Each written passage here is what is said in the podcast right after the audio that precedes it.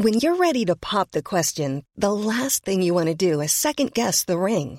At Bluenile.com, you can design a one of a kind ring with the ease and convenience of shopping online. Choose your diamond and setting. When you find the one, you'll get it delivered right to your door. Go to Bluenile.com and use promo code LISTEN to get $50 off your purchase of $500 or more. That's code LISTEN at Bluenile.com for $50 off your purchase. Bluenile.com code LISTEN. Planning for your next trip?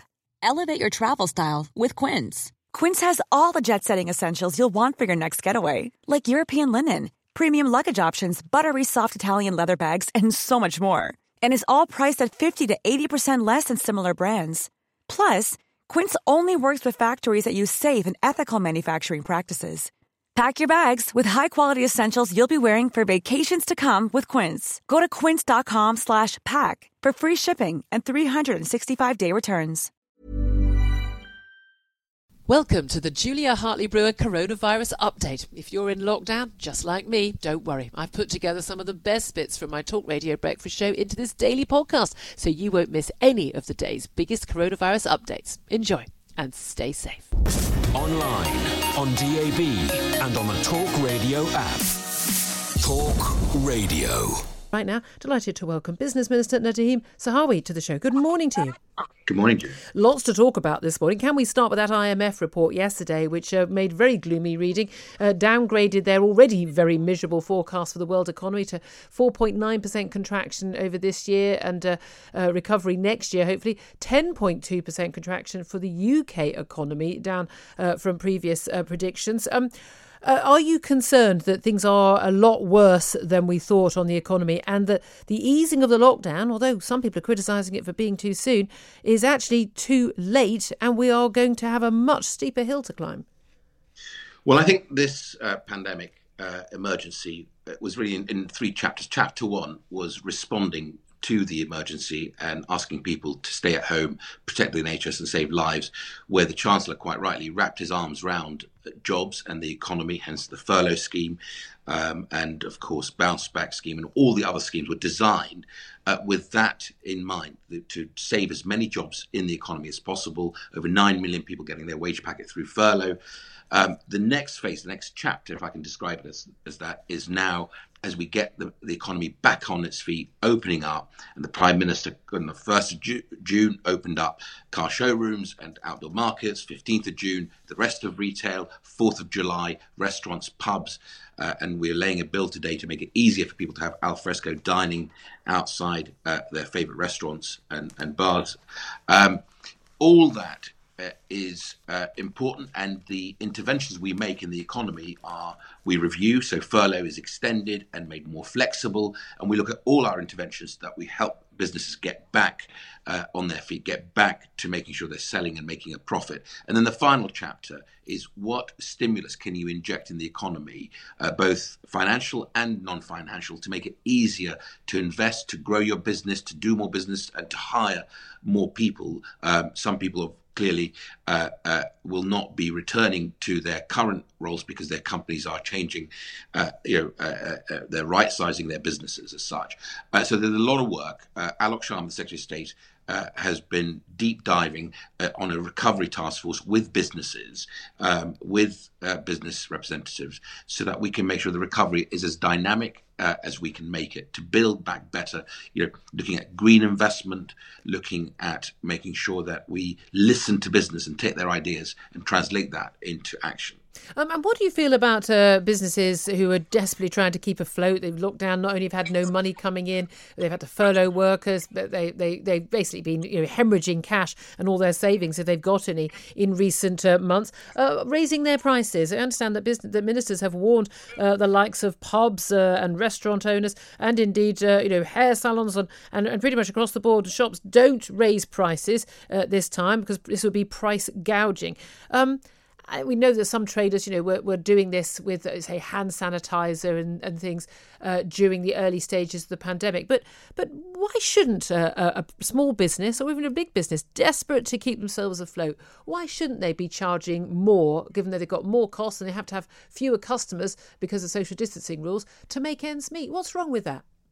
Well, in the case of shortages of supply, as we saw with hand sanitizers, as you mentioned, um, and any other product, it, it is absolutely uh, wrong to price gouge, and we will come down on it really hard.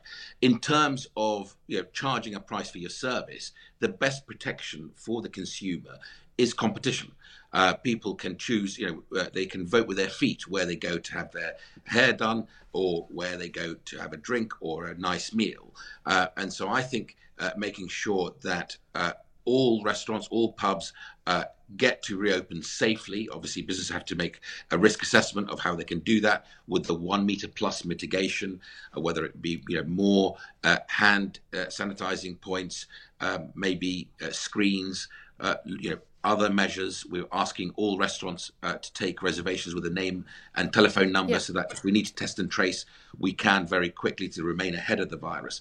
But competition ultimately is the greatest protection for the consumer. Yeah, exactly. So you should, you're not saying there should be a rule against uh, these people trying to make some extra cash to keep and, and make ends meet. I, mean, I booked a I booked a pub and I booked a restaurant on July the fourth. I'm quite happy to pay extra. It's not human right to go to the pub. Felt like it for three months, but you're right to go to the pub or go to a restaurant. For them to keep afloat, keep those businesses going, keep everyone on the staff in a job. I think it's only fair we have to pay a bit extra. That's reasonable. Well, as I say, people will vote with their with their wallets, right? Yep. People, people go to the pub, they, their favorite pub, their favorite restaurant, and support that okay. that business.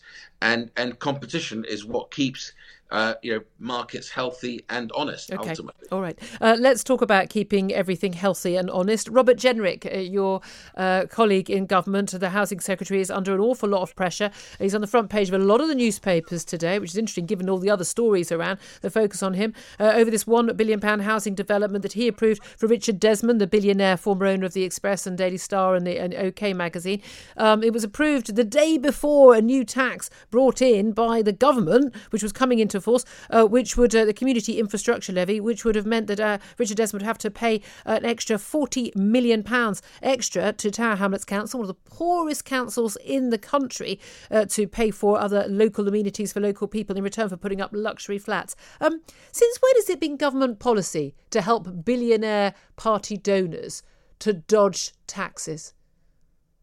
Well, first of all, it's worth reminding your listeners that Robert Jenrick uh, was on his feet for over an hour explaining this in Parliament. He has written in detail to the Select Committee exactly what he did. He uh, was the first to admit that, with hindsight, the benefit of hindsight, he could have uh, managed this in a different way.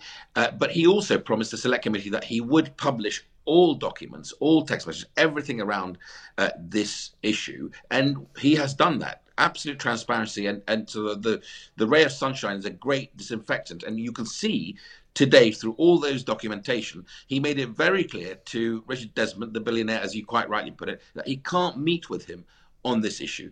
Rob's absolute energy and focus and intention is to get more homes built and viability. If you look at all the, the, the sort of the coverage today on this, and I've been doing lots of interviews on this this morning, uh, the word viability is the one that stands out. And ultimately, we can talk about development. We can come on your program and say we want to get young people on the housing ladder. We want more families who've never been able to buy a home to get on a housing ladder. Unless those homes are built in Tower Hamlets or elsewhere, then we won't achieve that. With and all due respect, Nadhim, the house, the, the, apartments were going to be built in this luxury development were almost entirely out, wildly, wildly out of the ability of virtually everyone listening right now uh, to afford. These would have been far more expensive. Even these so-called affordable homes wouldn't have been very affordable. That's Julia, that's not the matter. Julia, Julia, it's also worth you reminding your listeners that actually there's a percentage of affordable housing that was going to be built as well on this uh, development. And Mayor of London, Sadiq Khan, Labour Mayor of London, other planning authorities, other mayors have to make these decisions all the time about viability okay. Yep. of projects. And if if, you, if, they're not viable, they don't get built, and people don't get the housing. And, and, and, this is what property developers say to their council: They get the planning approved, and they say, "Oh, the thing is, the costs have overrun. We we, we now can't possibly afford to build as many of that affordable those affordable housing units, uh, uh, as well as the luxury stuff we're going to make all the profit on. So it won't go ahead unless you give us, you know, X amount of money or whatever. This happens all the time. Whether or not there was any wrongdoing, and there, there seems to be an accusation that he was influenced by the fact that Richard Desmond had met him at a party, sorry, at a, at a, at a fundraising dinner uh, for the Tory party, at which he'd paid twelve thousand pounds. Whether or not, I don't know. I'm not making any accusations. I, I, I, I'm not, I'm not privy to this.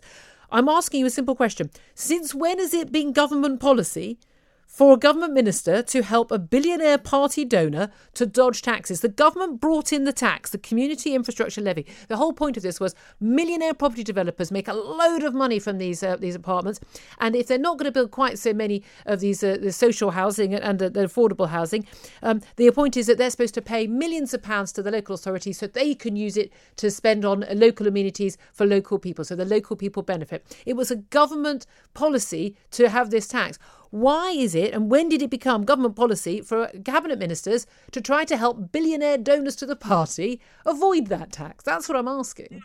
Well, first of all, as soon as Robert Jenrick felt that there may have been a perception of bias in the way you describe, um, uh, although he absolutely insists there was no bias in his decision making, but the perception was there.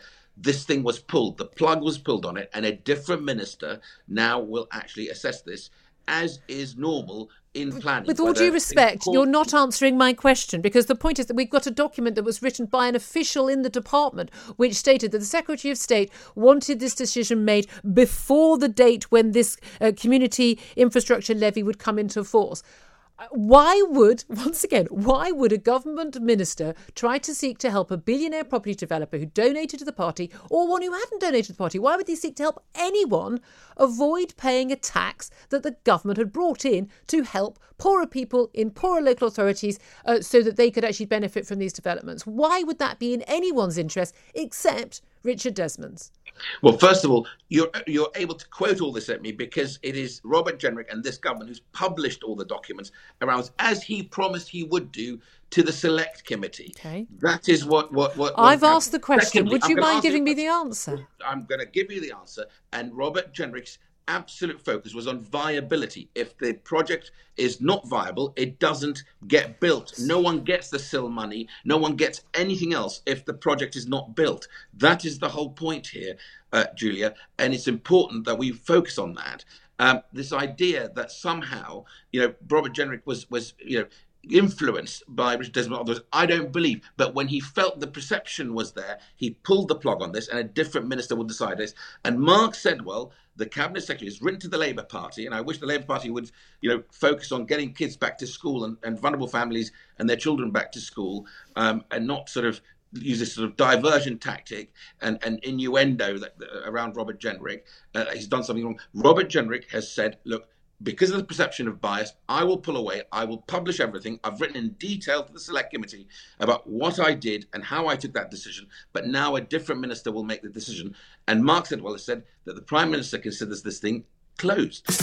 Online, on DAB, and on the Talk Radio app. Talk Radio.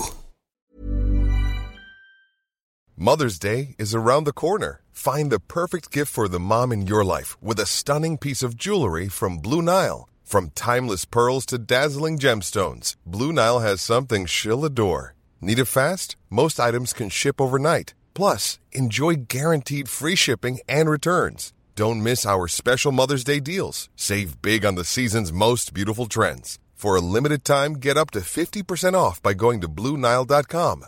That's Blue BlueNile.com. Planning for your next trip? Elevate your travel style with Quince. Quince has all the jet setting essentials you'll want for your next getaway, like European linen, premium luggage options, buttery soft Italian leather bags, and so much more. And it's all priced at 50 to 80% less than similar brands. Plus, Quince only works with factories that use safe and ethical manufacturing practices. Pack your bags with high-quality essentials you'll be wearing for vacations to come with Quince. Go to quince.com slash trip for free shipping and 365-day returns.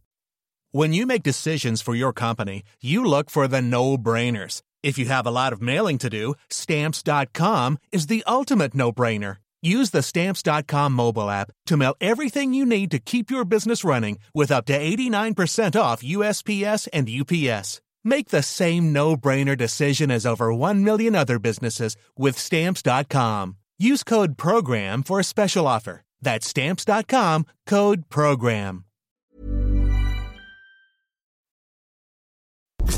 Across the UK, online, on DAB, and on your smart speaker. Talk Radio. Let's uh, talk about uh, what happens as businesses reopen. We had the non essential shops reopening the other week. We've got pubs, and uh, in fact, a lot of them already kind of opening on an unofficial basis, really, for takeout that happens to be drunk in the street just outside. Uh, restaurants reopening. I've already made my, my pub booking and my restaurant booking for July the 4th, obviously, and uh, many other uh, retailers that are being able to reopen. But is there going to be an issue with price hikes? Let's talk about this with Josh Hardy, who's Deputy Director General of the CBI. Good morning to you, Josh.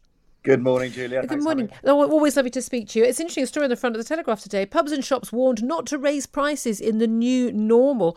Uh, and there's a, a, call from ministers um, for businesses uh, not to raise prices during the new normal because they've already been given billions of pounds by the tax. But you've got the furlough money, you've got the business rates uh, help, and all of that.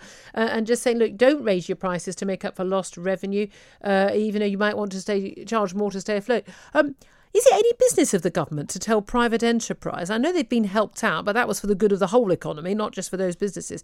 Uh, is it any business of the, the government to tell uh, you know private enterprise what they can charge for items which aren't essentials? I mean, I'm really looking forward to going to the pub, but it's not a human right. I don't I don't need the pub like I need hand sanitizing gel at the beginning of a pandemic.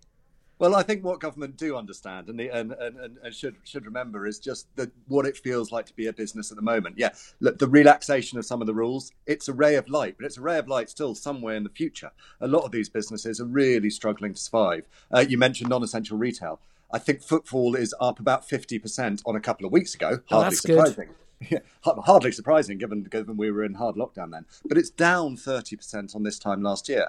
And actually, what you're seeing is these firms desperate to support their customers and their employees. So if you go to shops now, well, you're more likely to see discounting and heavy sales actually than price rises. Um, so firms are absolutely not sitting there thinking, right, okay, um, I, I, I, can I can profit from this situation. They're thinking, how do I survive and avoid laying people off? It may be, and I think most of us accept that if you're a pub um, and you've got fewer people, fewer customers, yeah. and you're having to employ door staff and other systems, if the price of serving me a pint goes up, then the cost, then the price to me of that pint may go up a bit. But I don't think that's going to be wide scale. And if it's done in an irresponsible way, and I don't think it will, well, actually, other firms will then move in. That's how the market yeah. works. That's it. it. it. should be up to the market. And, and, again, I raised this with the business minister Nadhim Zahawi a little bit earlier, and as he was saying, you know, the, the, the, that's where competition will prevent this from happening. Now, it's one thing, wasn't it, when we were being charged, you know, a tenner for a for a face mask or some uh, hand sanitizing gel. But again, a lot of these items, you know, by definition, they're non-essential. Otherwise, we would have had them throughout the pandemic. Um, um, and and it may well be, you know, if we do want, you know, our favourite local restaurant or local pub or, or, or local shop to survive the to the end of the year, that we're going to have to pay a bit extra to help them with those huge extra costs that they've had and the huge losses they've had for the last three months. Well, I think I think firms will do all they can to prevent that because they are desperate for custom. I think if you look at the research the Telegraph was quoting, what about a fifth of pubs are thinking of maybe putting their prices up a bit? That's hardly whole scale if the government, what the government are thinking about now, and they really should think about this, is what the next wave of support is. Because this is not business as usual for firms. Many can't reopen. Furlough is tapering off. So we're talking to them about whether you can do greater VAT deferrals, support with business rates, um, grants. France and Germany have extended their furlough schemes by a year. I think it's time now to actually put that next wave of support in, and that will be the most important thing in a maintaining good prices for customers, but more importantly, actually, the wave of unemployment that could hit if we don't take action now, and the scarring effect that has on a generation. That is the real concern, and that's what we need to be um, doing everything we can to stop. Across the UK, online, on DAB, and on your smart speaker. Talk Radio. Well, it's been a massive boost in the number of people looking at uh, flights abroad and at uh, travel at home as well in the last few days. Uh, I certainly got my my uh, my flight bookings in a few weeks ago. I thought, no, I'm going to be brave. But the air bridges are expected to be announced uh, next week uh, with countries that have good track and trace systems amid a surge in those holiday bookings. the 14 day quarantine, a lot of people expecting it will be reviewed at the end of this month to not actually be happening, but certainly not with many of the most common destinations like France, Spain, Italy, Greece, and Germany. Well, let's talk to Simon Calder, travel editor at The Independent, who's live from Heathrow with us right now. Good morning to you. Uh, good morning, Julia. Yes, trying to make sure sense of all the leaks that we're getting. This is really. Um, it's now about eight weeks since um, Downing Street uh, uh, decided that they would impose this blanket quarantine Um, and since then, basically, all the airlines here have been tearing their hair out because um, they simply do not know what to make of it. Nobody is booking holidays, nobody's booking flights apart from you. Um, and that's simply because we don't know if we're going to have to stay at home for two weeks um, after we get back. And uh, the unfortunately, Jet2, uh, leading tour operator, cancelled tens of thousands of um, holidays last night, um, basically because they simply cannot uh, be certain if they're going to be operating the holidays. Remember, the Foreign Office also warns against all but essential travel anywhere. And so um, it's a, a, pretty terrible time to be a, a travel company. And it's also extremely tense and difficult time for the millions of people who have got holidays booked, many of them desperate to get away. Um, some of them thinking, well, I do hope it's cancelled. Nobody knows because yes. all we've got is leak after leak after leak. And uh, yes. uh, I give you the latest leak. Um, the latest leak is that uh, uh, we will get um, corridors with France, Italy, Spain, Greece, Belgium, Holland, Germany, um, and Gibraltar and Bermuda. Uh, question mark over um, Portugal there, which is going to upset a lot of people. Well, why would there be a uh, question mark over Portugal? They've barely been hit by coronavirus. They've been one of the most successful countries with the, dealing with it. I think they should be more worried about us turning up than uh, than, the, than than anything else. Everywhere should be more worried about us turning up. Of course they should. Um, yeah, we, we are unfortunately in the European league table, in the worldwide league table, we are near the top for prevalence of um, uh, mm. coronavirus. So, therefore, you know, it, as has been um, pointed out by a number of um, leading medical people, it's absolutely mad. You should be encouraging millions of us to go away to places like Greece, where you're going to be very unlikely to catch coronavirus, rather than staying here when you've got a much higher chance. I think the fear um, lots of people have, of course, Simon, is that their fear is about being in an airport, getting on a plane. That's the thing that people are fearful of. I've said, I think my family, we're pretty sure we've had the virus, we've taken antibody tests, and um, there's some concerns about how accurate they are now. Um, thinking, you know, it's it's it's it's a risk worth taking. And I'm fr- quite frankly, I'm happy to go back and work in the spare bedroom for two weeks in my quarantine if that's what required. But I don't expect that is the case. Um, but I, I, just looking at the footage, we, we actually got you on video. We'll be putting this uh, interview out on uh, on YouTube and on our, uh, our Twitter feed as well uh, straight afterwards. Um, I can see beautiful, beautiful sunny blue skies behind you. Uh, I've yet at 7:54 in the morning to see a single plane uh, pass you in the skies. Are there actually any planes taking off at the moment? Yeah, I, look, I've seen three take off. Um, I've been here maybe half an hour, um, and uh, so three takeoffs. That's not bad. All um, British Airways short haul flights, and um, uh, you know, sooner or later something might land. Normally, of course, you'd be getting um, uh, operations every every minute or so going in and out of what used to be Europe's busiest uh, international airport. The airlines are ramping up from next Monday, coinciding with the so- whole of um, uh, Europe opening up. They're ramping up their services, so there will be a bit more activity probably by next Wednesday. The trouble is, nobody knows if they're going to be able to get on those planes without breaking the Foreign Office advice and without risking when they come back uh, the quarantine. Weeks, um, but but crucially, crucially, you can't all move into my spare room. There's barely room for me.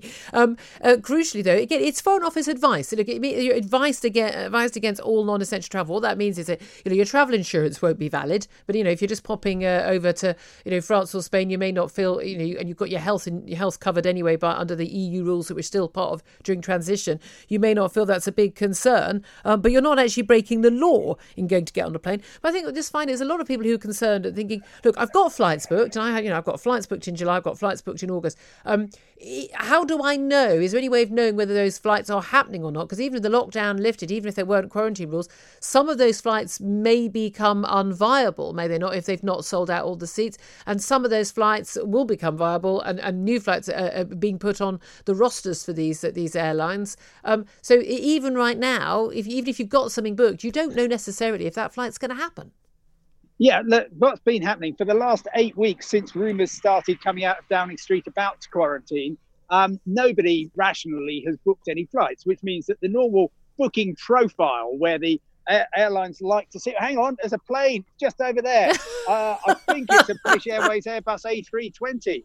Crikey, it's plane, spotters heaven here, Julia. Really, I've just seen one. That's, that's, that's, that's my lucky day. Um, So yeah, nobody's been booking flights, which means that the normal booking profile, where you know every day another handful of people would book on a flight, hasn't been followed, and so therefore lots of airlines are wiping out huge parts of their uh, schedules. EasyJet said, yeah, uh, we're hoping that we're going to sort of start flying at scale in um, July, but even then, July, August, September, we're only going to run uh, 30% of the uh, flights that we'd intended in the first place. Um, uh, Ryanair is going up to maybe 40%, British Airways uh, probably about the same. Um, but there's going to be far fewer opportunities uh, because basically the airlines um, really don't want to fly lots of fresh air around. Yeah, it's um, huge cost of yeah, landing and uh, taking off the fuel and paying the staff. Online, on DAB, and on the Talk Radio app. Talk Radio. Thanks for listening to today's Julia Hartley Brewer coronavirus update. Please don't forget to like, comment, and most importantly, subscribe. And you can catch me live on the Talk Radio Breakfast Show every weekday from 6:30 till 10. Want flexibility? Take yoga. Want flexibility with your health insurance? Check out United Healthcare Insurance Plans. Underwritten by Golden Rule Insurance Company, they offer flexible, budget-friendly medical, dental, and vision coverage that may be right for you. More at uh1.com. When you make decisions for your company, you look for the no brainers. If you have a lot of mailing to do, stamps.com is the ultimate no brainer. Use the stamps.com mobile app to mail everything you need to keep your business running with up to 89% off USPS and UPS. Make the same no brainer decision as over 1 million other businesses with stamps.com. Use code PROGRAM for a special offer. That's stamps.com code PROGRAM.